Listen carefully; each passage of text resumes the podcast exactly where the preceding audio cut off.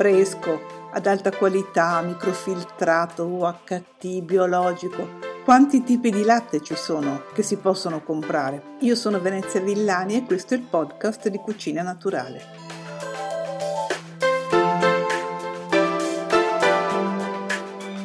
Più un latte è fresco quando arriva alla centrale del latte o all'industria che lo tratterà, e meno pesante sarà il trattamento termico necessario per pastorizzarlo.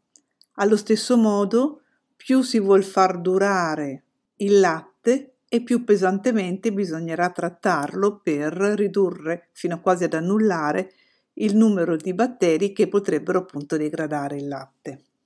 Partendo da questi concetti andiamo a fare una classifica di qualità iniziando dal latte crudo. Anno fa le casette del latte, dove appunto si vende il latte crudo sfuso, erano molto in auge, ma adesso se ne vende molto meno di questa tipologia di latte che viene messa in vendita direttamente dal produttore perché è diventato obbligatorio indicare in maniera evidente la necessità di bollire il latte prima di consumarlo per evitare qualsiasi rischio di natura igienica.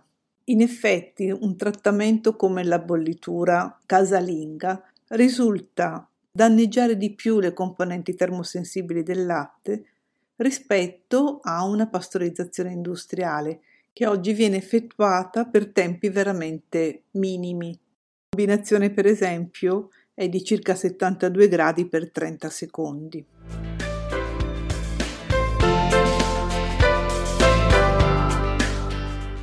Consideriamo allora i vari tipi di latte conservato in frigorifero e venduti confezionati.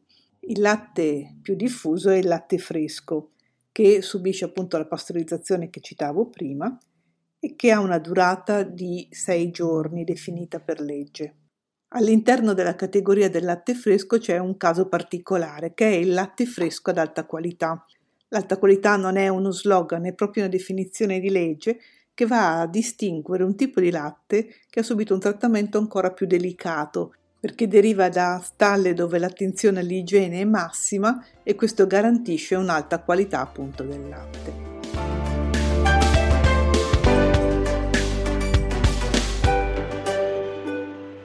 A differenza del normale latte fresco che può essere venduto a diversi livelli di contenuto di grassi, il latte ad alta qualità è venduto solo nel tipo intero. Nel banco frigo poi troviamo altri tipi di latte. Sul cartone non è indicato fresco, ma altre frasi tipo che dura di più, più a lungo, lunga durata, insomma, un tipo di latte che ha effettivamente una data di scadenza più lontana. Come si ottiene questo risultato? In due diversi modi. Possiamo avere il latte a pastorizzazione alta o pastorizzato ad alta temperatura, dove come appunto dice la definizione, il latte è stato trattato in maniera più drastica, il numero di microrganismi presenti nel latte è calato notevolmente, quindi il latte può conservarsi in frigorifero anche due settimane. Il secondo tipo invece è il latte microfiltrato, per ottenere la lunga durata, il latte crudo viene fatto passare attraverso un filtro che impedisce il passaggio dei microrganismi presenti nel latte e il latte poi viene pastorizzato e alla fine risulterà molto più conservabile. All'assaggio il latte microfiltrato di solito risulta più simile come sapore al latte fresco pastorizzato. Per avere durate ancora più lunghe bisognerà passare al latte UHT, cioè trattato a temperature molto alte per pochi secondi, che dura diversi mesi fuori dal frigorifero. Il latte però non si distingue solo per il trattamento termico che ha subito e per quindi la sua durata, ma anche per le modalità di allevamento delle vacche da latte. Per questo tra le diverse categorie è possibile trovare il latte convenzionale ma anche il latte biologico e poi anche il latte fieno. Nel caso del latte fieno eh, spesso si tratta di piccoli allevamenti di montagna dove gli animali sono nutriti con, eh, appunto, con mangime naturale, non insilati, non, non alimenti fermentati, e nel caso del biologico abbiamo in più anche il fatto che c'è una particolare attenzione per quanto riguarda le cure mediche, i farmaci che possono essere dati agli animali.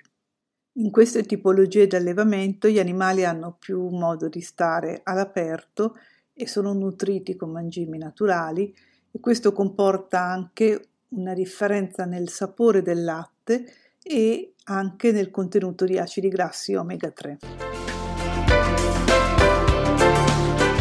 Questa non è la prima volta che vi parlo del latte. Qualche mese fa ho registrato un podcast che si intitolava Si può bere il latte scaduto? dove spiegavo come non sprecare ma neanche rischiare. E con questo è tutto, vi ringrazio dell'ascolto e vi do appuntamento al prossimo episodio.